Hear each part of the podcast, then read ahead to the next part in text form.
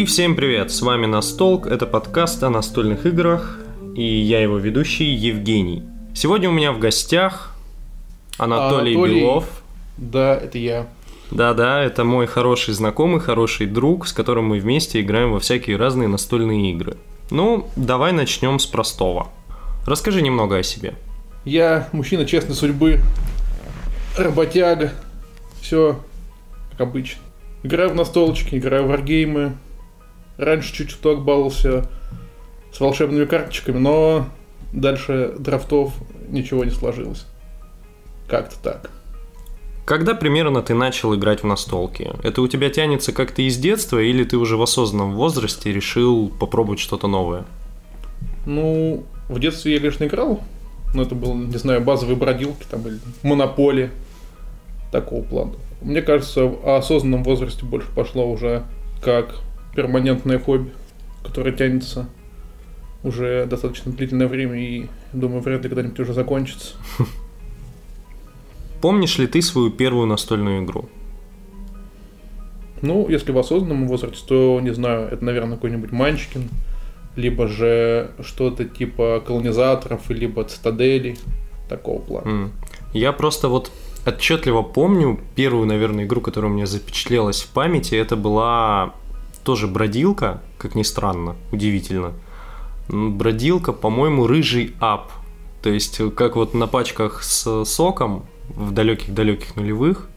Там вот тоже этот чебурашка был, там такое поле было классное. Вот, вот, вот прям отпечаталось. Блин, из детства я помню, были картонные книги, у которых в углу был что-то типа счетчика хода, электричка, ты нажимаешь, он смешно издавал звуки, которые ты нажимаешь кнопку, и он выкидывает тебе дэ шесть, по которому ты ходишь. Ну там всякие мультики были, там, по-моему, ну, пога... ну погоди. Кот Леопольд, такого плана. Это тоже я помню. Mm. Еще я помню, когда я был маленький, вот прям, что меня сильное впечатление оставило, это было в поликлинике, там было что-то типа ларек, где продавали игрушки, там всякие настолки, там была настольная игра по хищнику. Я думаю, блин, mm. настольная игра по хищнику, это же так круто. Вон там тебе даже Шварц нарисован на на обложке, ну как на обложке, на коробке скорее. И это мне тоже засело в память. Но дальше, чем просто на нее глазеть, у меня никогда не заходило. Поэтому о чем эта игра, я представления мало имею. У меня примерно так же было с Warhammer. Я помню, у нас был один эс магазин еще тогда, давным-давно, мне кажется. Я, я не помню, какие-то года были, в каких годах он там появился. Но я отчетливо помню, что там стояла коробка Warhammer Fantasy, и, блин, такая классная была. Там, по-моему, гномы с гоблинами воевали. Ой, кто-то, кто-то, кто-то мне говорил, как она называется. По-моему, ты, Битва ты... за черный предел, скорее всего. Вот, вот что-то такое там было, да. Я тогда да. вообще офигел. Потому да, что эту я... я помню, да. Вот кр- крутил ее, был мелкий, и там вот эти вот восемьдесят миниатюр или сколько там вот это вот бомбарда гномов. Гоблины, ну, фанатики. Так, так же, как в свое время после выхода «Властелин колец», когда начали свозить уже коробки с настолкой, ну, как с варгеймом. Ты же не знал, что такое нас, нас, ну, варгейм. Смотришь, ух ты, круто, ну, да. Настолка по «Властелин колец». И даже солдатики есть, класс. Ну, вот до нас, кстати, до Новосибирска, по-моему, такое чудо не доезжало. То есть я вот прям не помню, чтобы было. Я был в настольных клубах, был в магазах со всякой такой шнягой, и вот как-то «Властелин колец» не видел. Первый раз я их увидел только вот в Краснодар, когда переехал. Там был стартер, по-моему, с Морией. Тоже такой, там, где было «Братство Кольца» и «Тридцатка гоблинов». Да, по-моему, не так давно его даже переиздавали. То есть, да, что-то такое там было. Там «Битва в гробнице Дурина». Да-да-да. Так, ну, давай, что-то мы... Ой, не Дурина, Баль. Балина, да. Да, да, Дурина. Так, а какая твоя любимая настольная игра? Слушай, это сложный вопрос. Наверное, это либо Root. Ну, да, пускай это будет Root. Это база. Root — это, на мой взгляд, просто великолепно, насколько там асимметричный геймплей, насколько разнообразна вариативность, то, как ты можешь в него играть. Особенно с допами. Допы там вообще просто десять из десяти, особенно с кротами. Ну, я, кстати, допы еще не пробовал. То есть мы но... играли в классическую коробку, и она тоже вообще сочная. Классическая коробка великолепна, но допы с теми же бобрами с и ящерами, они, они прикольные, да, то, что там вводится карт, ну, то, что бобры же, они могут плавать по реке. Их экономика очень неплохо на это построена. Ну и культисты ящера, это тоже класс. Но все-таки, наверное, мне больше нравится с кротами, потому что там, во-первых, там добавляется, сколько я помню, с кротами зим, зимняя карта и mm. подземная, там где... Не, зимняя в классической, по-моему, там, где перемешаны селения, да, а да, да. вот э, в кротах, по-моему, в там какой-то там подземный, мир, подземный мир, что-то да. такое. Кроты крутые, да. Надо так. будет пробовать Эдери. Ну да, кстати, недавно, по-моему, они... Они это... уже даже локализировали да, ее, локализованные. Надо посмотреть. Какие жанры ты предпочитал раньше и какие сейчас предпочитаешь? Ну, в целом, я думаю, жанры у меня остались те же. Это евро, это экономические игры, типа, не знаю, Манчкор, обожаю Манчкор. Манчкор, Цитадели. Ну, ну, то есть такие классика. Строительные, по большей части. Ну, в целом, да. Мне очень нравятся игры со скрытыми ролями, типа mm-hmm. той же Немезиды. Мне очень нравится нечто. Ну, панка как. И в свое время я успел купить только миниатюры, игру я так и не купил, и в целом mm-hmm. меня это очень расстроило. Но миниатюра, конечно, классная.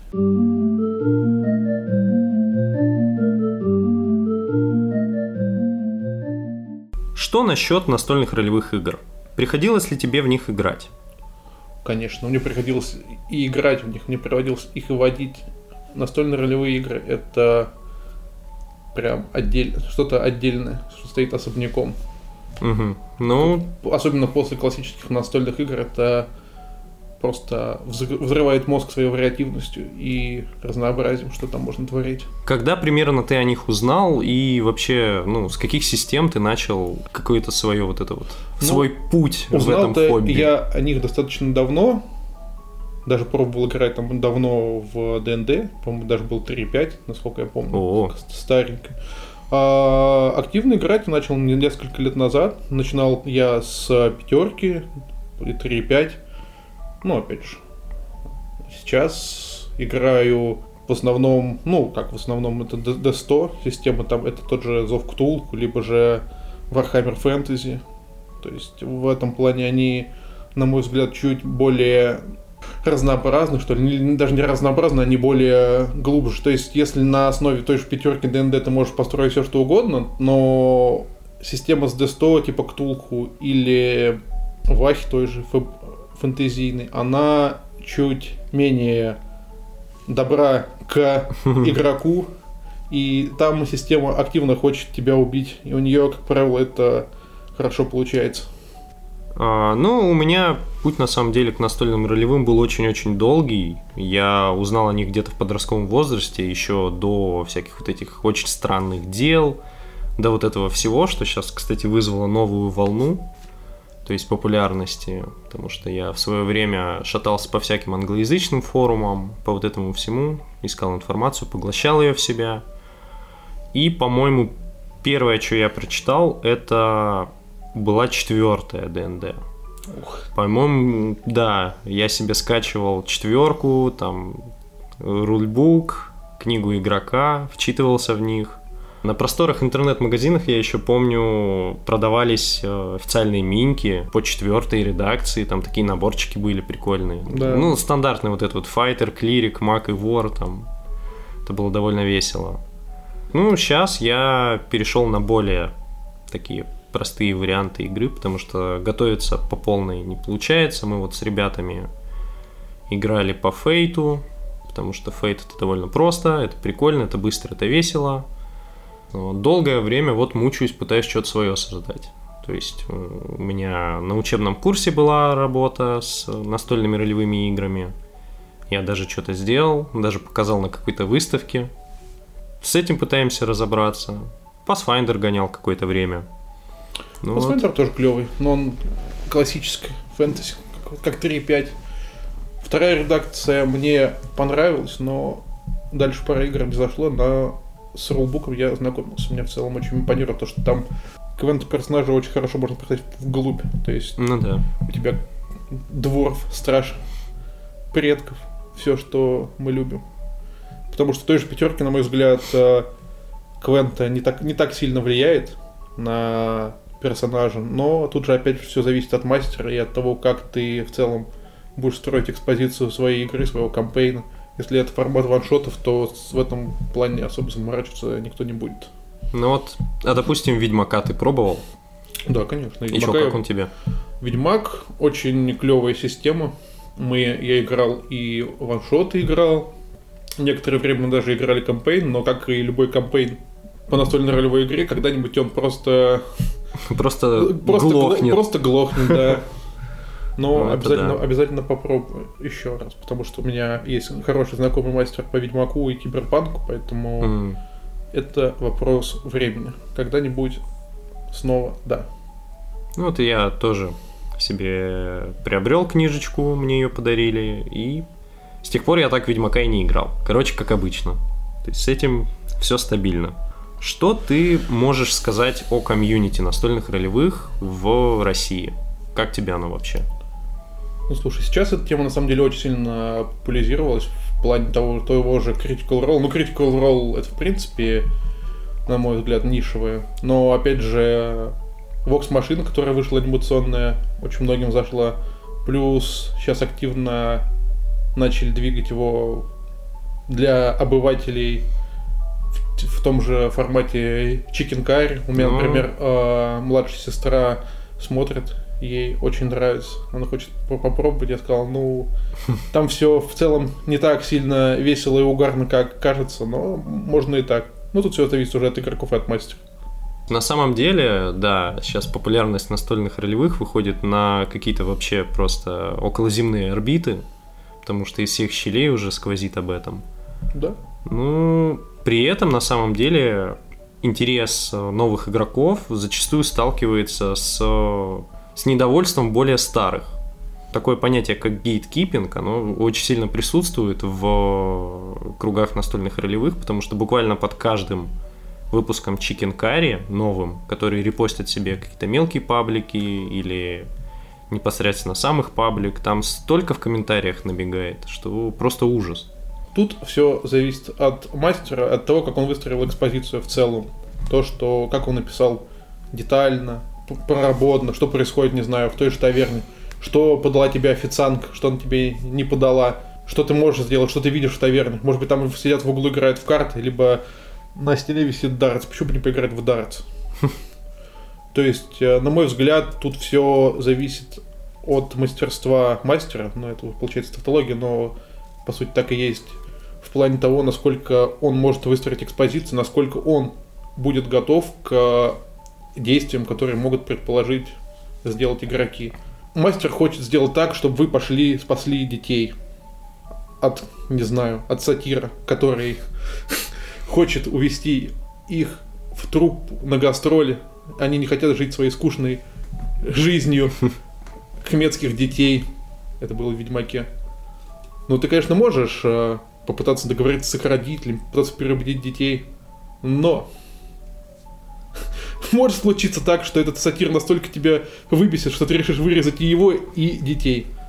Да. Ну, это да. Я ну... не буду говорить, что я так делал, но я так, но я так сделал, потому что этот сатир выбесил меня. Такой пафосный и надменный. Так что тут все зависит от э, того, насколько мастер готов к таким неожиданным поворотам сюжета. Да, в какой-то момент э, мастер выставил экспозицию настолько, что тебе весело, тебе хорошо, и ты хочешь сделать такой, блин, как же круто. Почему бы мне не втащить тому стражнику? Что же с этого будет? Мастер должен быть к этому готов. Опять же, можно, как многие делают, вводить дополнительную проверку, там, где, знаю, ты кидаешь кубик, говоришь, что-то или нечто. Вот, на, не, на чёт у тебя получается сделать то, что ты планировал, а на нечет нет. Ну, и дальше ты уже смотришь, что из твоего действия последует дальше. Ну, то есть я правильно понимаю, что ты больше предпочитаешь все-таки формат игр-песочниц, чем формат рельсов? Ну, я так вам не говорил. Тут в целом, опять же, все зависит от мастера. То есть мастер может давать свободу воли игрокам. В какой-то момент, опять же, он может э, направить их в, уже в, пис, в формате песочницы. Mm-hmm. То, что ты пошел на базар, и на базаре ты наткнулся на то, что может э, зацепить тебя к основной квестовой линии. О, это же то, что я хотел. Или это... О, я послушал то, чего изначально здесь не было. Я слышал очень интересную мысль, не помню от кого на самом деле, скорее всего из какого-то самоучителя по ведению настольных ролевых, которых на ютубе очень много, о том, что все песочницы — это на самом деле очень хорошо замаскированные рельсы. Как тебе кажется, есть ли в этом выражении правда? Я думаю, более чем. На мой взгляд, так и есть, по сути. То есть, если мастер предлагает тебе вариативность действий, куда ты можешь пойти, что ты можешь сделать, там наверняка у тебя будет какая-то зацепка на то, что пойдет в сюжете дальше. Либо, опять же, подвязка к основной сюжетной линии, либо же подвязка к второстепенной сюжетной линии. Такое тоже может быть, и я думаю, что это имеет место быть. Ну, то есть, да, скорее всего, пес- песочницы — это просто замаскированные рельсы. Для тех, кто не понимает, о чем мы говорим, это не эльфийский язык, это термины, которые используются в настольных ролевых играх. Что они подразумевают? В процессе вашей игры, кампейна, ну, как правило, это в процессе кампейна, потому что в ваншотах там все-таки есть песочница, но не в таком большом объеме. Что такое рейс? Мастер придумал сюжет. Не знаю, вам нужно пойти найти культистов, которые уже энное количество времени пытаются призвать свое темное божество на улицах Аркхема. Мастер очень хочет, чтобы вы это сделали. И он всячески будет вас подталкивать к тому, что, что вот, у вас есть цель, идите к ней. Но игроки могут подумать: блин, что-то мне пока не хочется идти искать культистов. Может быть, я хочу пойти купить себе ствол. Или пойти в библиотеку разузнать что-то побольше про этот культ. Или поиграть в гвинт. Или поиграть в гвинт, или поиграть в карты, не знаю, пойти подраться в баре, все что угодно. Это уже так называемый формат песочницы, где игроки могут делать в открытом мире все, что им вздумается. Ну, в рамках, конечно, системы. Ну, никто не ограничивает вас в том, чтобы пойти устроить трэш и угар, но, как правило, это все пресекается мастером системы. То есть, если ты пойдешь к куртизанкам и решишь вырезать весь бордель, скорее всего, на это среагируют стражники, либо персонал этого самого борделя. Так что вы в целом вольны делать все, что хотите, но, опять же, пока это не портит впечатление об экспозиции, которую построил мастер, и ощущения для других игроков. Все-таки, на мой взгляд, в процессе настольно-ролевой игры в первую очередь должно быть весело как игрокам, так и мастеру. Только не то, что от того, что, блин, какой крутой сюжет придумал, а от того, что, блин, они сделали то, чего я не, не планировал. Круто. Поставлю заметку, для других игроков буду использовать этот вариант. То есть такое было много раз, и не факт, что кто-то другой до этого бы никогда не додумался. То есть банальная ситуация. У нас была ситуация в том, что вот мы играли в ди энд ди, угу. Нам нужно пойти поговорить с вельможем местным, мэром или бургомистром, я уже не помню. Они сказали, у него обед, типа, переход... Страж... мы подходим к мэрии, говорим, нам нужно поговорить с ним. Такой, о, у него обед, типа, переходите позже, как бы сделали. Они, ну, многие пытались бы договориться, многие завязали бы драку, мы пытались сделать и то, и другое. Что решил я, будучи дворфом-варваром? Я не придумал ничего умнее, как кинуть своего гоблина-сопартийца в стражу и устроить драку. Мастер э, в целом был шокирован, но приятно удивлен тем, что ситуация подошла к драке чуть э, более неординарным способом, чем обычно. То есть никто тебе не говорит, блин, ну ладно, я пойду, раз у него обед, пойду вернусь позже. Никто же не запрещает тебе развернуться и кинуть топор в лицо стражнику, который не ожидает того, что кто-то получил отказ и будет этим недоволен. То есть в этом плане настольные ролевые игры — это очень круто, где ты можешь реализовать э, не только свою фан- фантазию как э, игрока, но и свою фантазию как мастера.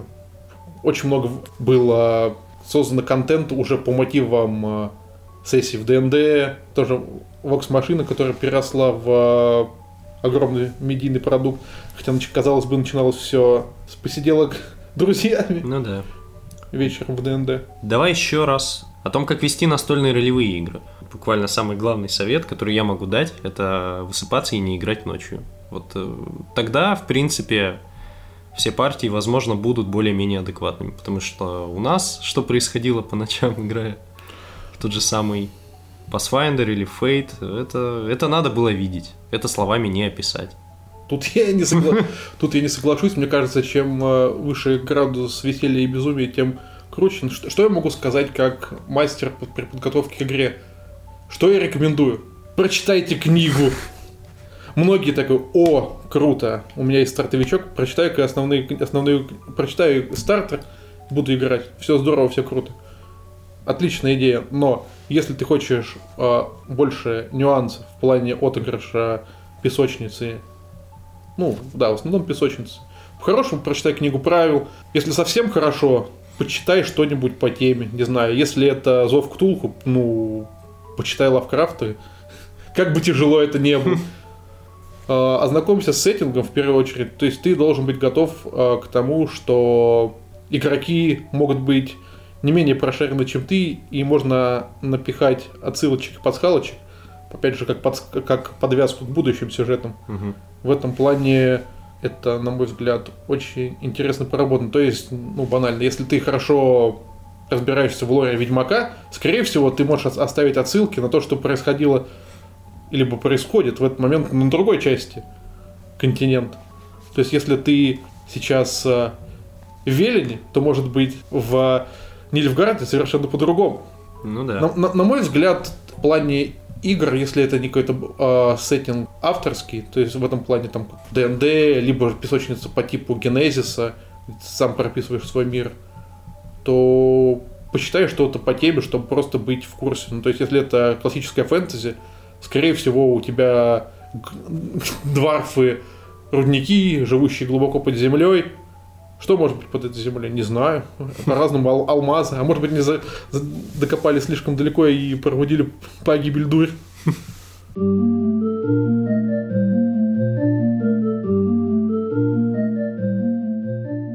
Давай теперь поговорим с тобой о сладеньком. Давай поговорим о варгеймах. О, это мы любим и уважаем. Вот что ты вообще думаешь о таком жанре, как варгеймы?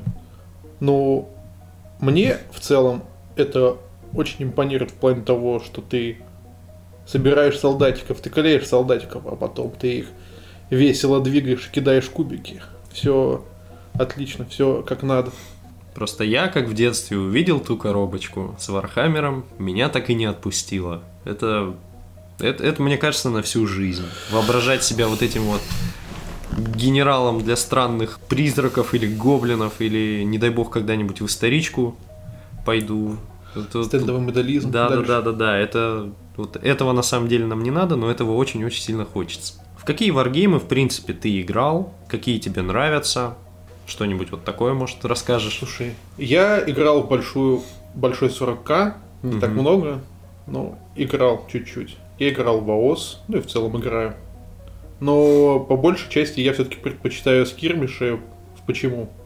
Ну, ты купил коробочку, ты купил себе кубики, и ты радуешься.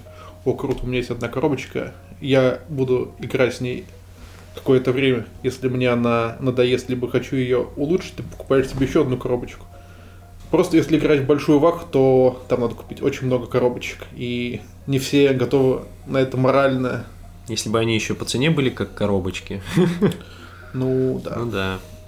Не, скирмиши на самом деле это база. Это вот буквально самая базовая база. Реально. В этом плане скирмиши мне очень импонируют. То, что ты пришел вечером, сыграл три-четыре игры, получил удовольствие и пошел домой радостный и с чистой совестью.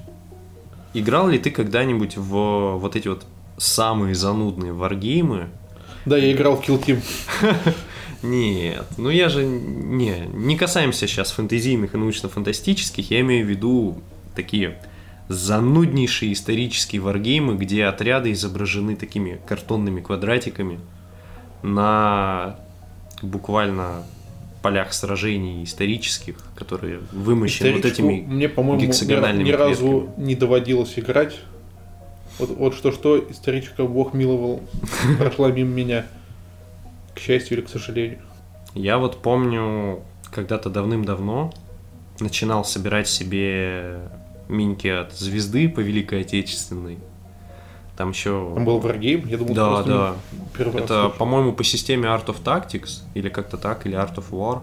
На самом деле там буквально в каждой маленькой коробочке с отрядами лежали такие странные ламинированные карточки, на которых надо было маркером писать приказы, чтобы потом во время хода открывать их одновременно, и они там одновременно шагали. То есть очень странная такого такая вот система. Я, так, такое я точно не застал, такого не видел. То есть у меня какая-то такая... Еще с детства есть мечта прикупить себе по этой же системе коробку, но по японским воинам, то есть по самураям всяким. Они хоть, конечно, и выглядят немного стремновато. Масштаб один семьдесят два, маленькие самурайчики с тоненькими мечами, но, блин, это круто. Да.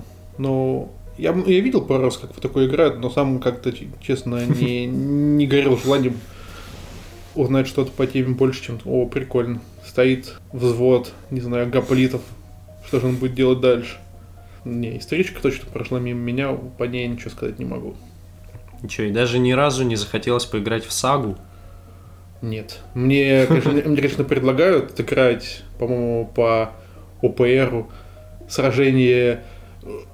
русичей с а, ящерами, но это все-таки ближе к, к фэнтезийной вахе, хоть и упрощенной. о пэ эр, это же, я правильно понимаю, One Page Rules, да? Да. Да, да при, прикольная тема, да, я да. листал. Какие-то... Вот у меня есть, мне предлагают попробовать скирмиш, я, наверное, uh-huh. даже соглашусь, там, по-моему, как раз хуманы, и у меня есть ящеры, которые в Подоос, вот будет классическое противостояние ящеров и русов. За, гип... за гиперборею, так сказать. Те самые ящеры. Я знаю, что ты являешься довольно активным участником, ну, варгеймового комьюнити, и недавно организовывал, или до сих пор организовываешь, турнир по Blood Bowl. Расскажи что-нибудь об этом. Начнем так. В целом, в Blood Bowl я не очень хотел вкатываться, но на день рождения мне подарили коробочку и сказали, вот тебе коробочка с ящерами. Игра, я такой, ладно. Я собрал ящеров, я пришел в клуб, я поиграл несколько игр, сказал, прикольно. После чего я узнал то, что в Blood Bowl, это все-таки игра про фэнтезийный футбол, угу. можно сделать лигу, где после матчей игроки будут прокачиваться, обрастая новыми скиллами. Я такой, блин, надо попробовать. И вот мы в целом ее организовали, уже даже почти доиграли. Нам осталась только угу. одна игра, по-моему, да. С Володей у меня как раз одна игра осталась. После этого у нас будет стадия плей-офф, где определится победитель. Я думал после этой лиги, конечно, сделать небольшой перерыв и отыграть кампейн по War Cry, но набралось слишком много желающих, так что, скорее всего, у нас э, лига по Blood Bowl'у... Та лига у нас был нулевой сезон, и первый сезон начнется, ну, я думаю, где-то к середине, к концу мая. Насколько сложно тебе было готовиться к мероприятию, в котором будут вот так вот участвовать? Сколько у вас там человек? У нас изначально было восемь, угу. и в процессе лиги отвалилось еще двое. Один отвалился просто потому, что он проиграл две игры, не прочитал правила, сказал, блин, что-то какая-то игра скучная. И все такие, м-м, ты не прочитал правила своей команды, ты решил забить и свалить с лиги. Такой, ладно. Еще один отвалился в процессе лиги, потому что у него диплом. Mm, понимаем. И в целом э, он сказал, что такой формат игры не для него, в плане того, что, ну да, фэнтезийный прикол, футбол-то прикольно, но что-то мне тяжеловато. Ну, надеюсь, когда-нибудь он вернется к нам в тренерский состав любителей кровавого спорта. Можешь еще что-нибудь, ну, такого... поподробнее рассказать об этой игре для непосвященных. Попробую ее, ну, условно, продать нашим продать. слушателям. Уф, я продал уже энного количества человек ком- команды, поэтому ладно. Ну, в целом, Blood Bowl — это игра про фэнтезийный американский футбол, где одна команда пытается занести мяч другой, параллельно сражаясь с другими оппонентами. То есть не больше, это игра не про занос мяча, вернее, не, не, не столько про занос мяча, сколько про то, как ты бьешь своих оппонентов. То есть в процессе игры ты можешь нокаутировать вражеского игрока, ты можешь его выбить из строя, то, что он пропустит следующую игру, либо же он может просто умереть, и больше он играть не будет, потому что он слишком мертв, чтобы играть. Игрокам в этой игре приходится нелегко. Ну, по сути, Ну, да. я про то, что ты сказал, что игроки умирают. А... Ну, игроки в командах умирают, да.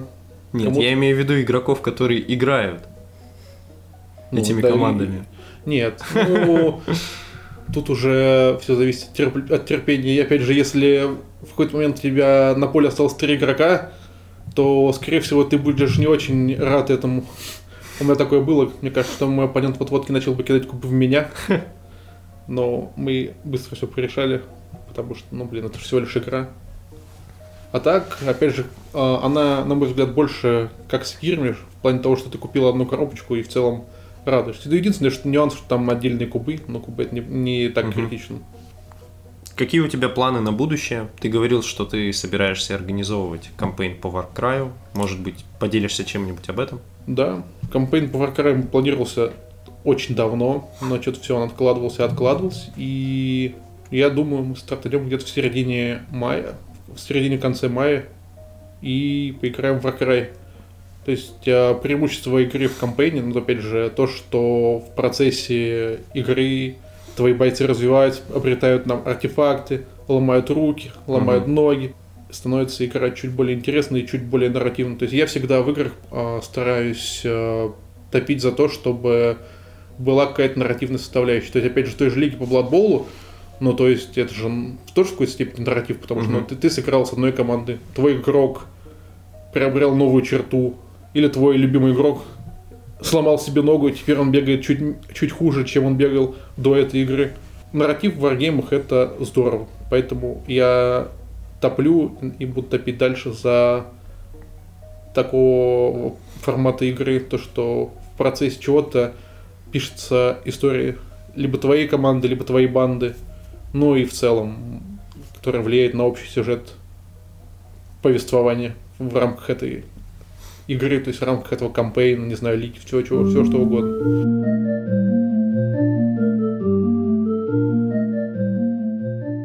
Давай теперь перейдем уже к заключительной части нашей с тобой беседы, приятной такой, лайтовой.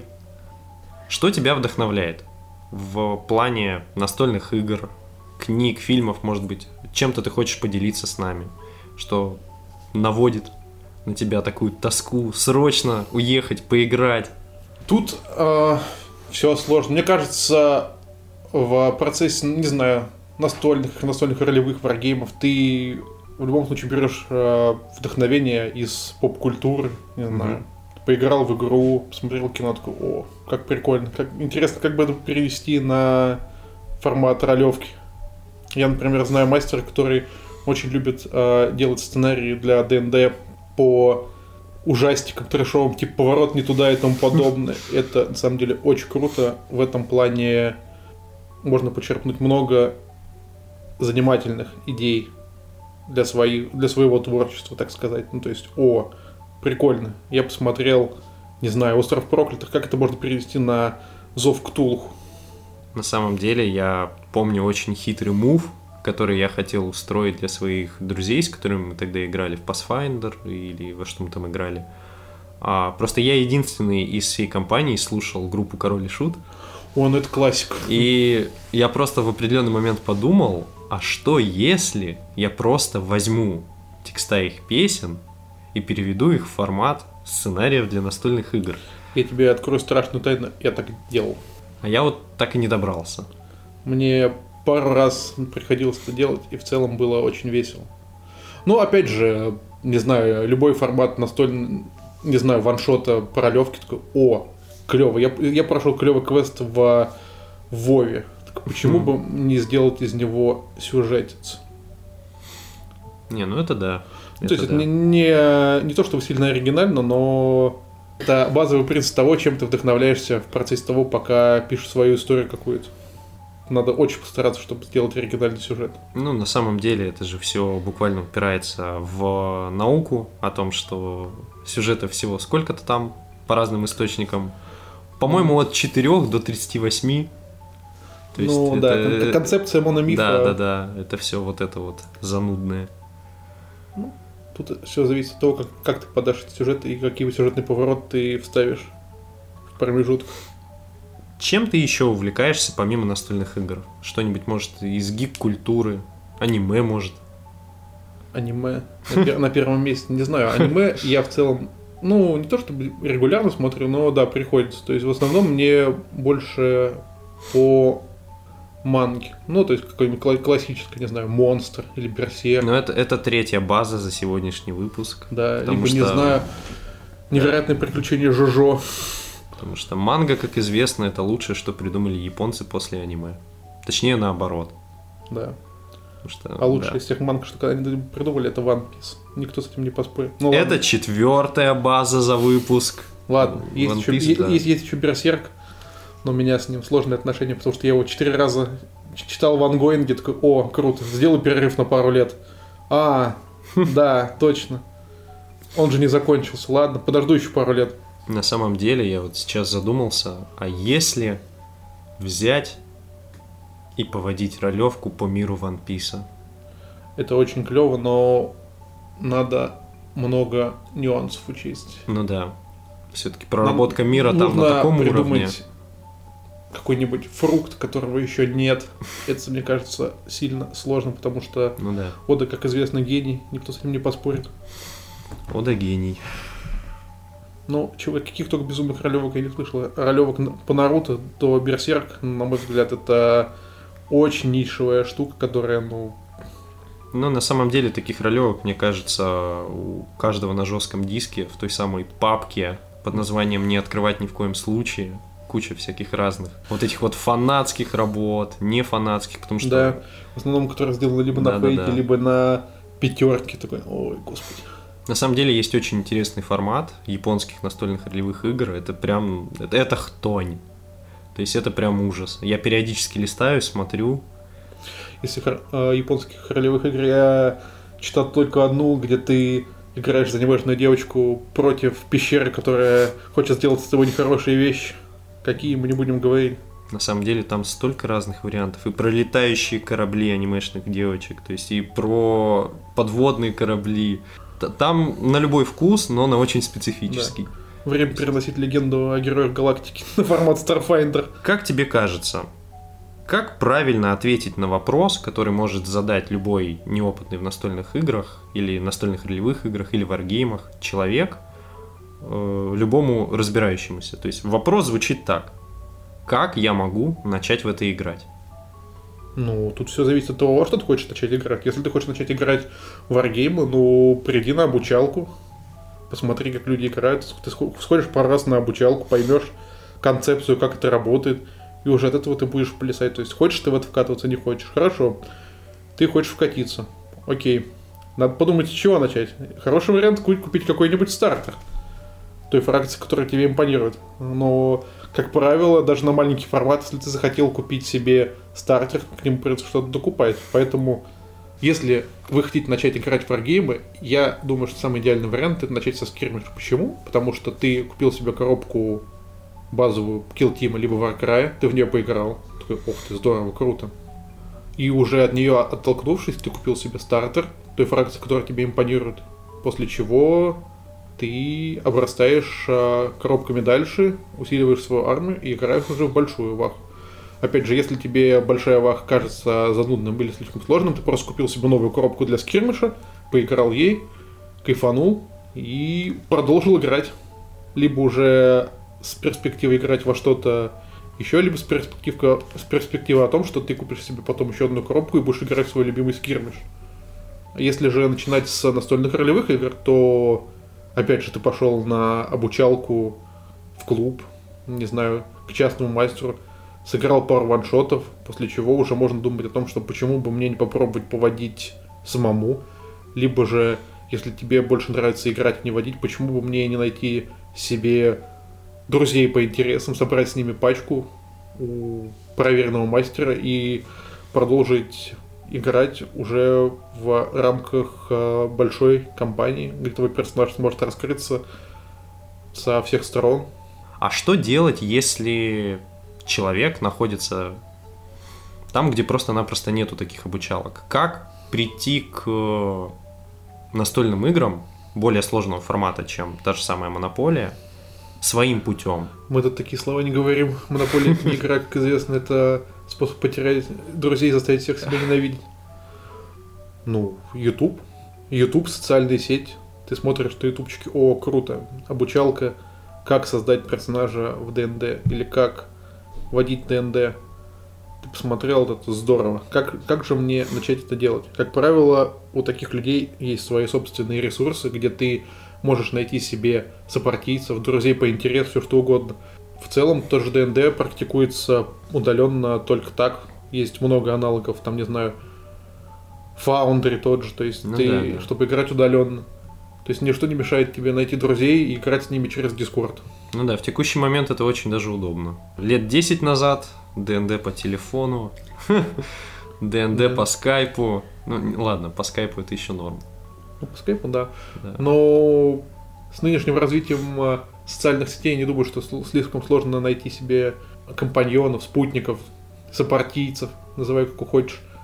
То есть было бы желание, а способ найдется. На самом деле, вот, э, по поводу этого, лет десять назад были же очень популярны всякие разные форумные игры. То есть это же, по сути, тоже такой определенный аналог настольных ролевых, только, конечно, без какой-то единой книги правил, просто с модерацией от админов. Да. То есть все, все же этим баловались.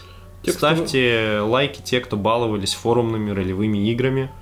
Мы знаем, что вы это делали. Нет, я это не делал. Но текстовые ролевки, да. Текстовые, да. Это тоже вариант.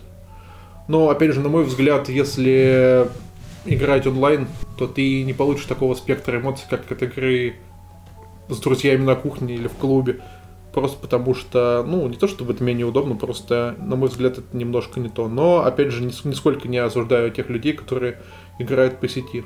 Ну, люди же разные, особенно в нынешней ситуации. Многие находятся далеко, а общаться с друзьями играть хочется. Так что интернет вам в помощь, как говорится.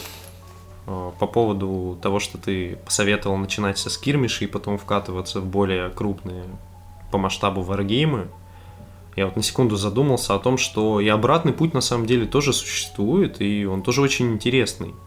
То есть, если вдруг человек начнет свое знакомство с варгеймами с сороковника того же самого, ему потом будет очень интересно вкатываться в более мелкие масштабы, в более мелкие форматы. Как будто, когда надоест формат сражения армии на армию, можно будет переключиться на более глубокий такой процесс. И это тоже будет интересно. Да, у меня товарищ есть, которому большая ваха в какой-то момент надоела, в целом ему с ракет... Ну, не то чтобы меньше стал импонировать, просто он отошел в сторону Индии проектов, там, mm. Last War, что есть такого плана, Last War, о пэ эр, более маленькие форматы, более инди. Да, конечно, в, в этом плане проблематично найти игроков, ну, потому что очень нишевый продукт, но было бы желание, а оппонент найдется. Ну да. Ждите репорты. Ящеры против русов. Завтра в три. В скобочках нет. Но ящеры против русов мы еще устроим за киберборею.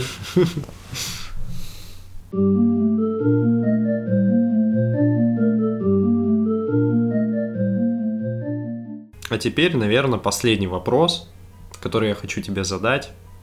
Звучит он примерно так. Раньше было лучше или нет? На мой взгляд, сейчас вкатиться в настольные игры, в настольно-ролевые игры, в варгеймы гораздо проще, чем когда-либо. Почему? Потому что индустрия стала более массовой, то есть... Если раньше люди, которые там играли в настолки ДНД, казались чем-то специфичным, там гики, нерды, э, все в этом духе, то сейчас на фоне популяризации массовой культуры, там, не знаю, те же очень странные дела и тому подобное очень сильно подтолкнули интерес к ролевым играм, к настольным играм. Очень много проектов стало локализировать, очень много проектов из настольных игр стали перетекать во что-то большее. То есть тот же Pathfinder, который из-за ролевки выкатился в отдельную медийную систему, где уже и вышло две потрясающие игры. Ну да.